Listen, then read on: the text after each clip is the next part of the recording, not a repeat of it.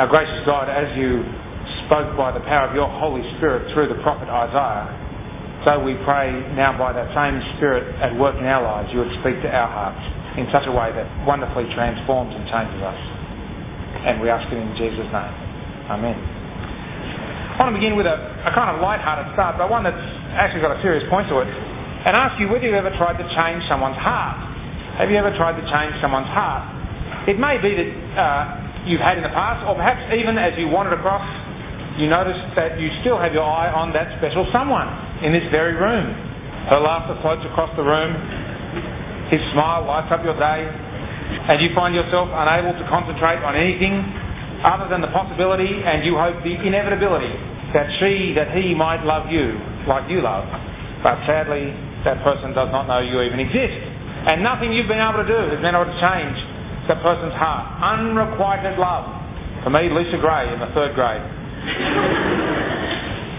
Since then, of course, it's just been untrammeled success after success. but for you, perhaps still struggling. Or go to the other end of the relational spectrum.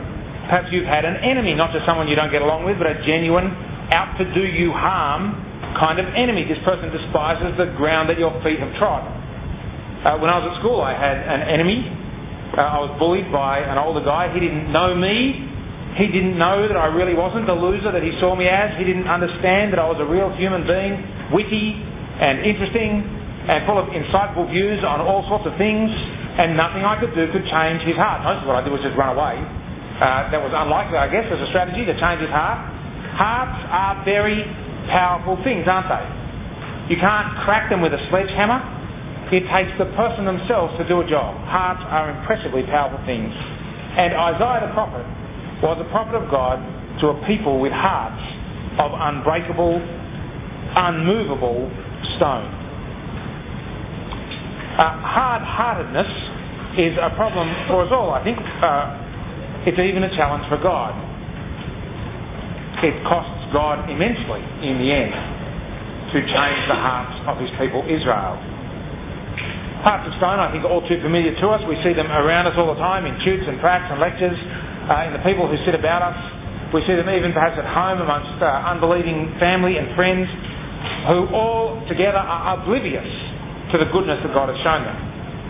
And perhaps from time to time we see hard hearts inside us, not just around us, but inside us as we examine our own hearts from time to time. And as I say, Isaiah was God's prophet to a people with hearts of stone. And my prayer has been and is that as we look at this prophecy over the course of this year, as we hear God's word, that our hearts will be softened and expanded and made wonderfully tender, a little more like the Lord Jesus himself. We're going to start with some background. Isaiah didn't just sort of walk into a vacuum, he was uh, uh prophesied into a context. We learn in chapter 6, verse 1, that Isaiah was called by God to be a prophet in, in what was a magnificent moment, an encounter with God of quite stunning proportions. We're going to spend some time on that next week in the year that King Uzziah died. That's 740 BC. 740 BC translates into the 8th century. If you haven't figured out why it is that numbers that begin with 7 turn into the 8th century, then just think about it for a little while. It's to do with the fact that there's no 100 in the first 100 years. Uh, anyway, ponder. Uh, the 8th century BC had on the whole been a superb century for both parts of the split kingdom of God's people, Israel in the north and Judah in the south. And I'm going to draw you a map of the Mediterranean. Okay, so geography is not so good. Ready? Here it is. Here's the Mediterranean. Looks like this. Uh, you've got the boot on the end here. You know what that is? Okay, you've got this sort of big blob that comes down there. You know what that is? Ah, you guys are so good. There's some art students out there. Uh, underneath the corner here is Egypt, which is half the right. On the edge here is Jerusalem, and Jerusalem is the centre for the southern kingdom uh, split under the uh, disastrous reign of Solomon's son, Rehoboam, and Jeroboam, split into two sections. The south is called Judah, and it's to Judah that basically Isaiah prophesied. The north is called Israel, confusingly, because prior to split, Israel was the whole of it. And above Israel is another country called Syria, or nation. Uh, in terms of the Middle Eastern geography, you may know that this whole area here is called the Fertile Crescent Uh, there are two big rivers that run down in here. Anyone know them? Yeah, you guys are so good. Uh, and the nation of Assyria was roughly over here. This is all desert. No one walks through that, no one goes through that. So the only way to get to Israel is around the top here, down through Syria from the north. You often hear of devastation coming to Israel from the north. Everyone understood what that meant was the bad guys, either Assyria here or later on uh, Babylon, uh, but not for a couple of hundred years, would come down over the north, through Syria, through Israel, down to Jerusalem.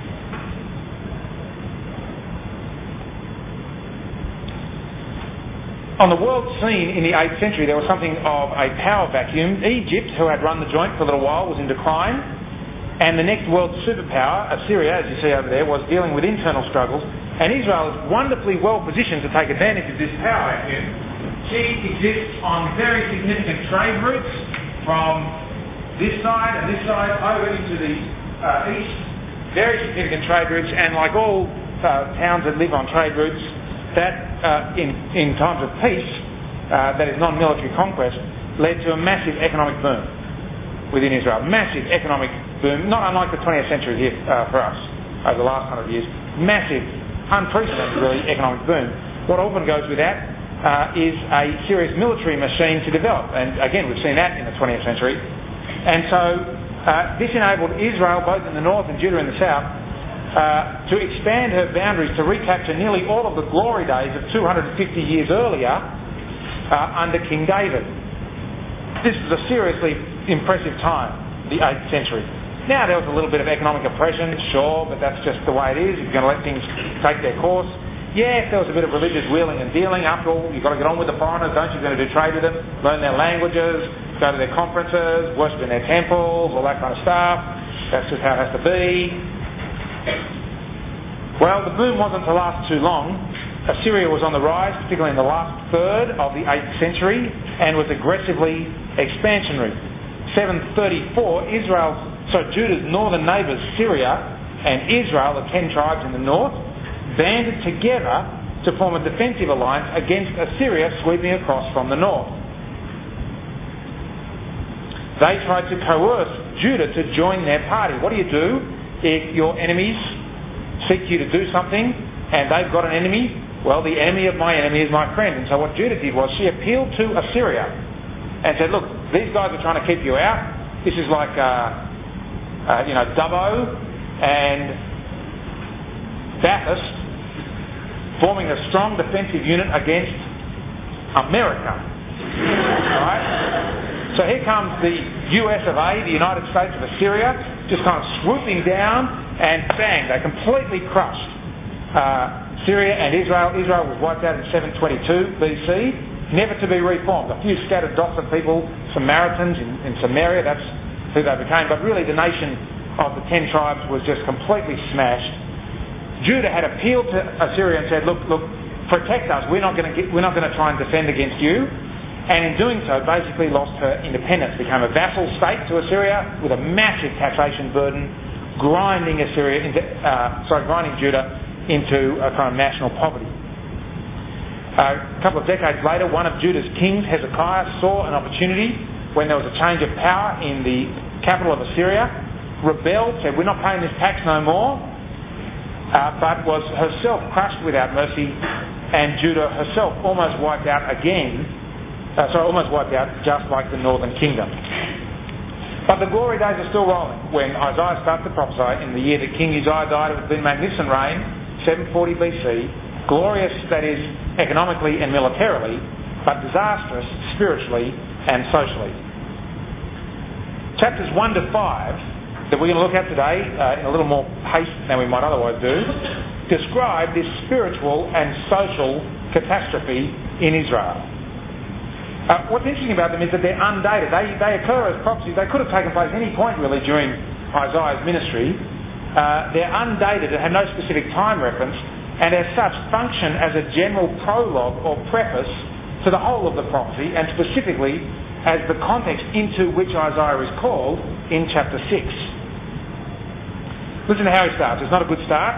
This is, this is, not, this is not a kind of soft, slightly jokey, get a few laughs out of your audience kind of beginning to a prophecy. The vision of Isaiah, son of Amos, which he saw concerning Judah and Jerusalem in the days of Uzziah, Jotham, Ahaz, and Hezekiah, kings of Judah. Hear, O heavens, and listen, O earth, for the Lord has spoken, is what the Lord has said. I reared children and brought them up, but they have rebelled against me. The ox knows its owner, and the donkey its master's crib. The two most stupid animals you can ever find ox and donkeys.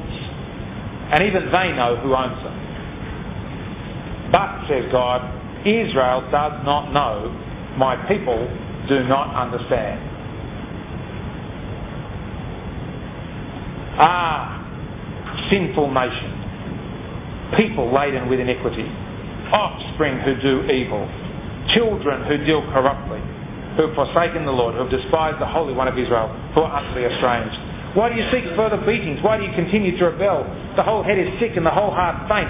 From the sole of the foot even to the head there is no soundness in it, but bruises and sores and bleeding wounds. that have not been drained or bound up or softened with oil. Uh, one quick comment. I hope you have a Bible with you.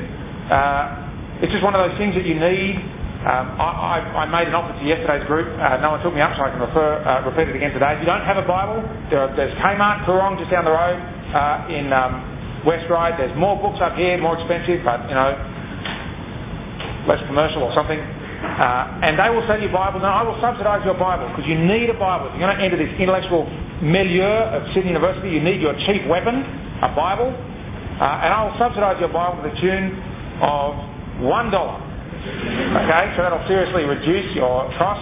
But you need to have a Bible. Get a little Bible, unless you want to do a bit of weightlifting. Get a big fat Bible. Do sort of arm lifts on your way to uni.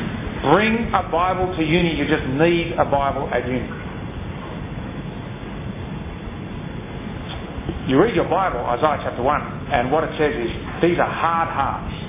Hard hearts in the face of serious blessing. Look particularly at verse 4. Four crucial covenantal terms are used to describe Israel but, but have been overturned. Uh, Judah is the nation, a nation, or what's left of the nation of Israel, called to be a kingdom of priests and a holy nation in Exodus chapter 19, but now not a holy nation, literally a sinning nation. These are God's people. The great covenant promise is that I will be your God and you will be my people. But instead of being heavy with God and His glory, they are heavy with iniquity.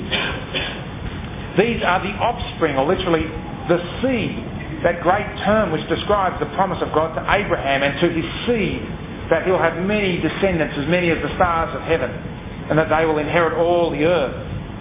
But now instead of being people descended of the covenant of God's goodness, their descent is traced to evil. That's what they are the seed of, the, the offspring of evil. These are children of God, as Israel herself was called the children of God in Exodus chapter 4. Reared by the Lord himself. Now corrupted, rotten at their core. Now in love the Lord has disciplined this his nation and his people, the offspring of the covenant and his own children. Uh, I have children myself. I've, I've raised them, eight, five and three, and actually nine. He had a birthday on Monday. Nine, five, and three. We had to Wonderland on Saturday just before closes, so what a great day to mine. Nine, five, and three. I can't remember his age. Uh, and, and, it's important to discipline your children. I'm a bit of a fan of the the, the, the, the dispatch out to mid on, you know, the, the whack. Uh, I think that's important. Uh, others don't, and we can talk about, you know, raising kids God's way some other time. The Lord has disciplined this his nation and his people. That's what you do when you love. But still they do not return. They are sick from head to toe, rebellious in their hearts and destined for disaster. This is the character of their national life as God's people. It gets worse. Their spiritual life is equally corrupted. Listen to verse 10. Hear the word of the Lord, you rulers of... Now what should he say next? You rulers of Israel you rulers of Judah. Hear, o, but what, hear the word of the Lord, you rulers of Sodom. Listen to the teaching of our God, you people of Gomorrah. Uh, these towns don't even exist anymore. They are towns of ancient reputation for utter depravity that were completely destroyed by God. These are cutting words. Isaiah calling his listeners Sodom and Gomorrah is like me addressing you. here, O EU child molesters, you terrorists and disgraceful violent virus on this earth. These are terms of abuse and disgust. And then the Lord bears his heart. Listen, verse 11. Speaking now not of their national life so much, but of their religious life. What to me is the multitude of your sacrifices, says the Lord. I've had enough of burnt offerings, of rams, and of the fat of the fed beasts. I do not delight in the blood of bulls or of lambs or of goats. When you come to appear before me, who asked this from your hand? Trample my courts no more. Bring offerings is futile. Incense is an abomination to me. New moon and Sabbath and calling of convocation, that is the, the monthly and the weekly and the annual festivals. I cannot endure solemn assemblies with iniquity. Your new moons and your appointed festivals my soul hates. They become a burden to me. I'm weary, weary of bearing them. Now, if you're at all attuned to your Old Testament, you know that this is an astonishing paragraph. What is the Lord saying here? What's the answer to the question? Who asked this from your hand? You know who asked this from God from their hands, don't you? God did for crying out loud. It was by the Lord's own command that they offer sacrifices.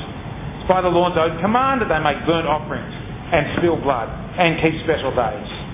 All of these are part of the Torah, the law, the Old Covenant requirements, 613 prohibitions and commandments.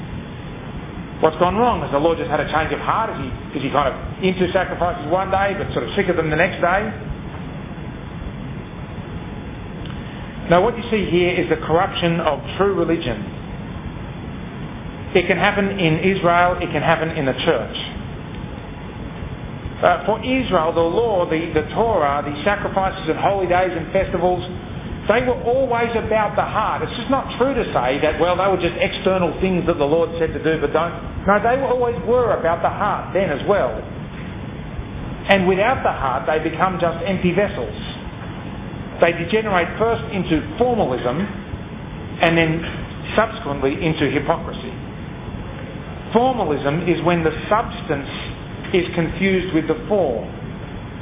When you think what matters is the outward and visible sign, rather than the inward and spiritual reality. You, you read your Bible because you know you ought to read your Bible, but there's no humble, patient openness of heart to the Word of God. You just chug through it. You go to church, you say your prayers, perhaps you get baptized or take the sacrament of the Lord's Supper, whatever your thing is, you do this stuff. Your Christian thing, but really, it's just all about the approval of others or even worse, feeling good about yourself. You're in with a nice group. And the Lord says, My soul hates formalism.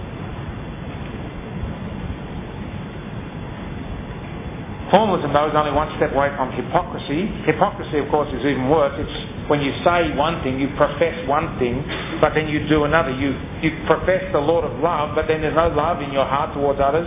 You just live in indifference towards others. You profess the Lord of truth, but you just shave the truth, whether it's the truth of facts that have occurred in your life or the truth of the gospel. You just shave it wherever you go when it suits you. Corruption of true religion takes the form either of formalism or of hypocrisy. And make no mistake about it, the Lord hates, his soul is disgusted with formalism and with hypocrisy. The Lord wants nothing other than the fullness of your heart, and anything less than your heart is disgusting to God. I heard recently of a Christian guy, a seriously smart, seriously successful Christian man. He made enough money to retire early and enrolled, as he's serious about his Christianity, in a theology course. Now, he genuinely loves to study, but people get the sense when they're with him, mostly what he loves is to be right when he was in high school, he was on the debating team and never quite graduated. He approaches conversations like a lawyer, marshalling evidence to prove his case. He's superb at pointing out the logical flaws to people who disagree with him, especially his wife, whose sense of herself has slowly atrophied during the course of their marriage. This guy wins many arguments. He has a gift for sarcasm and he communicates impatience, disdain and condescension. He takes himself and his opinions and his prestige with deadly serious, seriousness and he's very alone. He keeps winning arguments and losing friends. And he doesn't seem to realise that every time people are with him, they come away just a little emotionally bruised. On the outside, he's offering his sacrifices, right? He's bringing his offerings. He's keeping his new moons and his Sabbaths and his festivals for crying out loud. he's done that pinnacle of Christian devotion. He's gone to Bible college. But the Lord says of him, and the Lord says of Judah, and maybe the Lord says even of you, of us here, my soul hates formalism and hypocrisy. Listen to it, verse 15. When you stretch out your hands, the position of prayer, right? God says, when you stretch out your hand, I will hide my eyes from you. Even though you make many prayers, I will not listen. Your hands are full of blood. They're not full of prayers, they're full of blood. Violence, hatred. Wash yourselves Make yourselves clean. Remove the evil of your doings from before my eyes. Cease to do evil. Learn to do good. Seek justice. Rescue the oppressed. Defend the orphan. Plead for the widow. Have the substance as well as the form. Don't, don't scrap the form. But it's not... The, the immature response is to say, well, I'm going to ditch the form and just be a person of substance. Right, that's just immaturity. You need the form. It was given by God in the Old Covenant. It's given by Him in the New Covenant to go to church, to take your place in the community of God's people, to receive the sacrament, uh, to read your Bible, to do the, your prayers, all of that stuff. The form is necessary. It's necessary in union with the substance. Uh, oh, right here. Blessing has led only to sin for Israel. And so God says there will be cleansing judgment. There always will be judgment.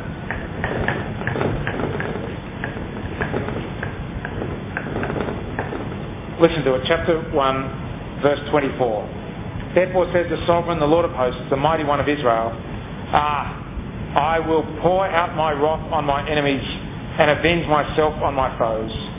I will turn my hand against you. I will smelt away your dross as with lye, and remove all your alloy, and I will restore your judges as at the first, and your counselors as at the beginning. But afterwards you shall be called the city of righteousness, the faithful city. Notice that this judgment is a cleansing judgment. He will smelt away their dross. He'll put them through the fire. It will hurt. It will burn up stuff, but it will burn up what's impure. And you've got to ask yourself when you're going through hard times, if what the Lord is doing is He's putting you through the fire of cleansing judgment, burning away the dross of your life, the unworthy motives, the inadequate goals, the substandard purposes, in order to leave what is only pure and true and faithful. Consequence of this cleansing judgment then is grace. Listen to it, chapter 2, verse 2. In days to come, the mountain of the Lord's house shall be established as the highest of the mountains and shall be raised above the hills. All the nations shall stream to it. Many people shall come and say, Come, let us go to the mountain of the Lord, unto the house of the God of Jacob. You can start singing if you like. That's not in the text. Then he may teach us his ways, and that we may walk in his paths. For out of Zion shall go forth instruction, literally the law, Torah, and the word of the Lord from Jerusalem. He shall judge between the nations and shall arbitrate for many peoples. They shall beat their swords into plowshares and their spears into pruning hooks. Nation shall not lift up sword against nation, neither shall they learn war any more. This is a magnificent scene of, of grace after judgment, isn't it? A dramatic movement. In place of corrupt worship, that was the, the second of the two problems identified, in place of corrupt worship, will be true worship. The mountain of the Lord's house will be lifted up. Uh, it's a metaphor. Height equals authority, power, recognition. The temple of God will be recognised and honoured as glorious, established as the highest of all the mountains. It will be a place of reliable, heartfelt faithfulness to the Lord. it'll be lifted up. The nations will come streaming in. A lot of movement. And the instruction, the Torah, the law of God will go forth, pour forth. No more formalism, no more hypocrisy. True religion. And as a consequence of that, in place of the corrupt national life, that first section that we looked at, there will be true prosperity and peace. Implements of violence will become implements that produce vegetables. And war, war which threatens Judah all around, will be no more. You see this pattern? This is 1, 1, 1 to 2, 4. Uh, this is a great promise here, by the way, isn't it? This two, chapter 2, verses 2 to 4. It's a great vision. You need to pause and ask yourself, as you always do when you read the Old Testament, uh, what has happened to these promises? Take them seriously. Don't, don't kind of just treat them casually what is the future for Israel? What is the place of the Torah, the law? It's supposed to go forth. Um, should we all be abstaining from bacon? Perhaps when the EU ran bacon, lettuce and tomato um, rolls, if you're lucky enough to get them, being in the first, you know, 200 people in the queue or something at O Week, instead of just getting a tomato roll, maybe tomatoes kosher. Bacon, lettuce, tomatoes. You, you sin, you sinful people. That's what the promise is, that the law will go forth. Perhaps I should, I've started growing a sidey, actually two sideys on my my wife thinks it looks less bad than it did before. And, and, um, and the law says, don't shave your sideburns. You didn't know that, did you? The law says don't wear clothes with two types of uh, uh, weave, you know, two types of uh, stuff. What did, what did you say? Two types of things, you know, materials or Fibres, that's the one. Two types of fibres. You can see what a snaggy guy I am. You know, and this is this is this is rubbish. This has got cotton and polyester or something. I didn't write that down. I just made that up, and I don't know what I'm talking about.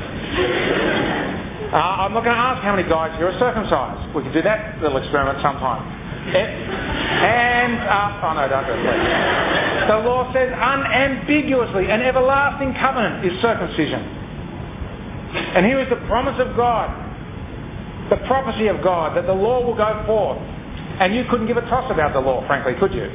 You don't even know what's in it. You wouldn't know 20 of the 613, is my bet. What's happened to the promise of God? Do these promises still hold? Perhaps we should see the modern state of Israel as the fulfillment of biblical prophecy. That in Israel a temple will be raised up. At the moment there's a mosque on it. So we've got to trash the mosque We've got to support the Israelites against the Palestinians. At least this is what thousands upon thousands of American Christians think. And fairly good biblical evidence for it, don't you think? If you take Isaiah's prophecy seriously. Or do you have something else that you do? Do you understand Jesus to have done a remarkable process of what? Reinterpretation, of grabbing these promises and making them point not at Israel and temple per se, but at himself. These are vital questions that we need to ask when we Christians read the Old Testament, and we'll come back to them over the course of our time in Isaiah during the rest of this year. Now's not the time to answer them, though. I want you to start getting uncomfortable as you read the promises and, and have to do the work, the hard work in, in doing what's called biblical theology. Isaiah rushes on. This may be the vision, the ideal, but the reality is a million miles from it. We pick it up at chapter 2, verse 5. Listen to this. Isaiah says, O house of Jacob, come, let us walk in the light of the Lord. For you have forsaken the ways of your people, O house of Jacob. Indeed, they are full of diviners from the east and of soothsayers like the Philistines. They clasp hands with foreigners. Their land is filled with silver and gold, and there is no end to their treasures. Their land is filled with horses, and there is no end to their chariots. Their land is filled with idols, and they bow down to the work of their hands, to what their own fingers have made. And so people are humbled and everyone is brought low. Do not forgive them, says Isaiah. The second section of this prologue is from 2.5 to 4.1. And it runs through this same cycle of blessing, sin, judgment and grace, culminating in another poem of beautiful prophecy and promised by God for Zion to be raised up uh, in 4 uh, verses uh, 2 to 4. Uh, it's centred around two key instructions. The first one is there in chapter 2, verse 5. Come, let us walk in the light of the Lord. And the second one is in chapter 2, verse 22, which is turn away from mortals who have only breath in their mouths. They're the two instructions. One's positive, let us walk in the light of the Lord. The other one's negative, let us turn away from mortals. Together they sum up what it is to be the people of God, to do God's thing, to walk in the light of the Lord, to turn away from mortals who have only breath in their mouths. Now, in each case, the command is followed by a description of sin and an announcement of judgment. The first one, from 2.5 to 2.21, deals a second time with Israel's religious life and her idolatry the second deals again with Israel's national life and her social and national leadership. Together they are a terrible, humiliating indictment on the state of Israel's heart. We're going to pass over them uh, quickly, although if you have time, if, uh, if you catch a bus or uh, train or something home to this afternoon, if you have the courage, it's well worth reading. They're deeply challenging to us. Uh, if you drive home, um, watch the road. um, listen to the contrast, say, and even the paragraph we just read, with the vision of chapter 2, verses 1 to 4. Chapter 2, 1 to 4, that great poem was all about the nation streaming into Zion. Uh, the indictment of Israel is rather that Zion is pandering after the nations. She clasps hands with foreigners. Instead of seeking, as though the nations seeking spiritual benefit from Israel, Israel seeks material benefit from her entwinement with the nations. Her land is filled with silver and gold. There's no end to their treasures. Instead of world peace, Israel uh, is a key player in the armaments industry, filling her land with horses and having no end to her chariots. You see the contrast between the vision and the reality. Instead of the knowledge of God, Judah invents gods, filling her land with idols and bowing down to what their own fingers have made. Instead of the world received by God, God abandons Judah. Listen to this anatomy of betrayal. Israel walks in the darkness of her own arrogance and idolatry and has nothing to give to the nations, but rather is hideously conformed to the nations. It is a terrible prospect, isn't it? God's own people, God's old covenant people then, and even God's new covenant people now, the church, Christians, you and me, for goodness sake, walking not in the light of the Lord, but walking in the darkness of the world. In what ways might we have abandoned the light of the Lord? What might be the anatomy of your conformity to the world? I think there are so many things to say about our culture uh, as, as we look at it, but perhaps the truest thing of all is the crass, brazen consumerism, which is just absolutely rampant. The view that life really does consist in the abundance of your possessions, but not just possessions, they're not the only things you can buy. That life consists in the abundance of your experiences, of your options, of your fun. That happiness is obtained by maximising these things. And then when you're sad or heavy in heart, then what you need is a bit of retail therapy for crying out loud. Go and buy some new thing. And of course, underlying consumerism is a commitment first and foremost and perhaps only to me to my enjoyment, to my satisfaction, to my rights, to my future. This is the anatomy of our culture. In this, there's no place seriously for sacrifice. It just is nonsensical. There's no place for service. Who's going to serve? You, you, you get onto boards and committees. I mean, why do you think that people are running for the union at the moment? Out of service? Well, they might talk that talk, but really? I, the friends I've had who've run on for the union board is entirely so that they can put it on their CV and it will look good and they'll get the next thing Mike Ryan know best about this, eventually his Rhodes Scholarship. It worked for him. There's no place for, for sacrifice, for service. There's no place really for love in a culture like this. Love gets replaced by sex. You see that uh, time and time again. It's just another experience, sex, therefore, to be analysed, gossiped about, and maximised. It is disgusting. It's pathetic, this consumerist culture in which we live. It is degenerate and it is degrading. I hope you see that. I hope your eyes are open to that. The question to ask, of course, is how much is it in us How consumerist are you? Even about your Christian walk and involvement, how consumerist are you? How much are your relationships about you? How much is it about me and my enjoyment and my comfort and my protection? How much is my Christian involvement really a function of what I get out of it? And if things are not up to standard, if, if the Bible study group's not that interested in me, if I don't get much out of it, uh, if I've got a better offer, if you know there's some brilliant TV program like Oprah to watch, you know that'll be a little more entertaining to me. I mean the whole entertainment industry is built on this vast billions of dollars to keep you laughing for crying out loud. Well, you might as well go and consume something else. And Isaiah says to us, O house of Jacob, O house of EU, come, let us walk in the light of the Lord, turn away from mortals who have only breath in their mouths, for what account are they?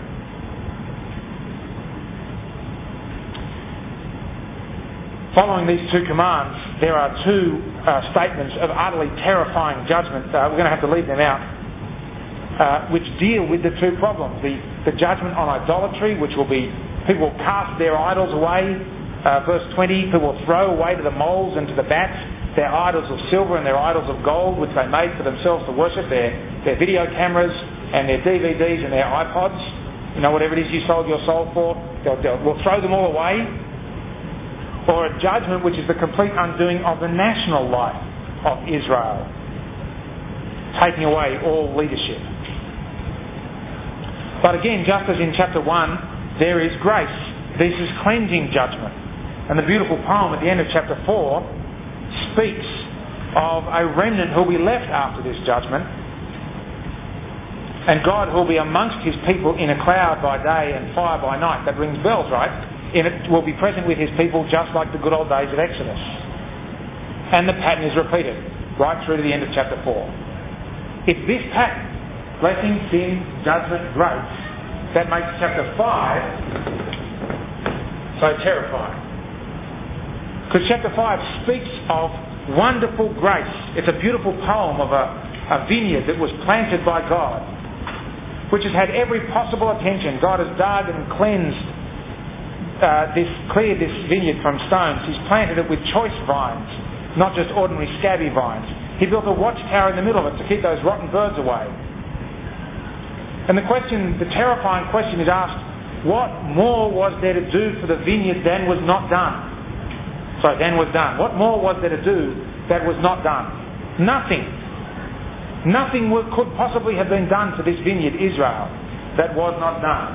There's all blessing in chapter 5. But still she sinned. The fruit of Israel's national life and her religious life was not pure and sweet and delicious, it was vile and wild and disgusting. Blessing led to sin and failure, and every blessing led to every sin and failure. And so the, the, the sin will be followed as ever by judgment. God will undo the blessing and remove it, take away the hedge, break down its wall, making it a wasteland. And what comes next? You know from the first four chapters what comes next, right? What comes next is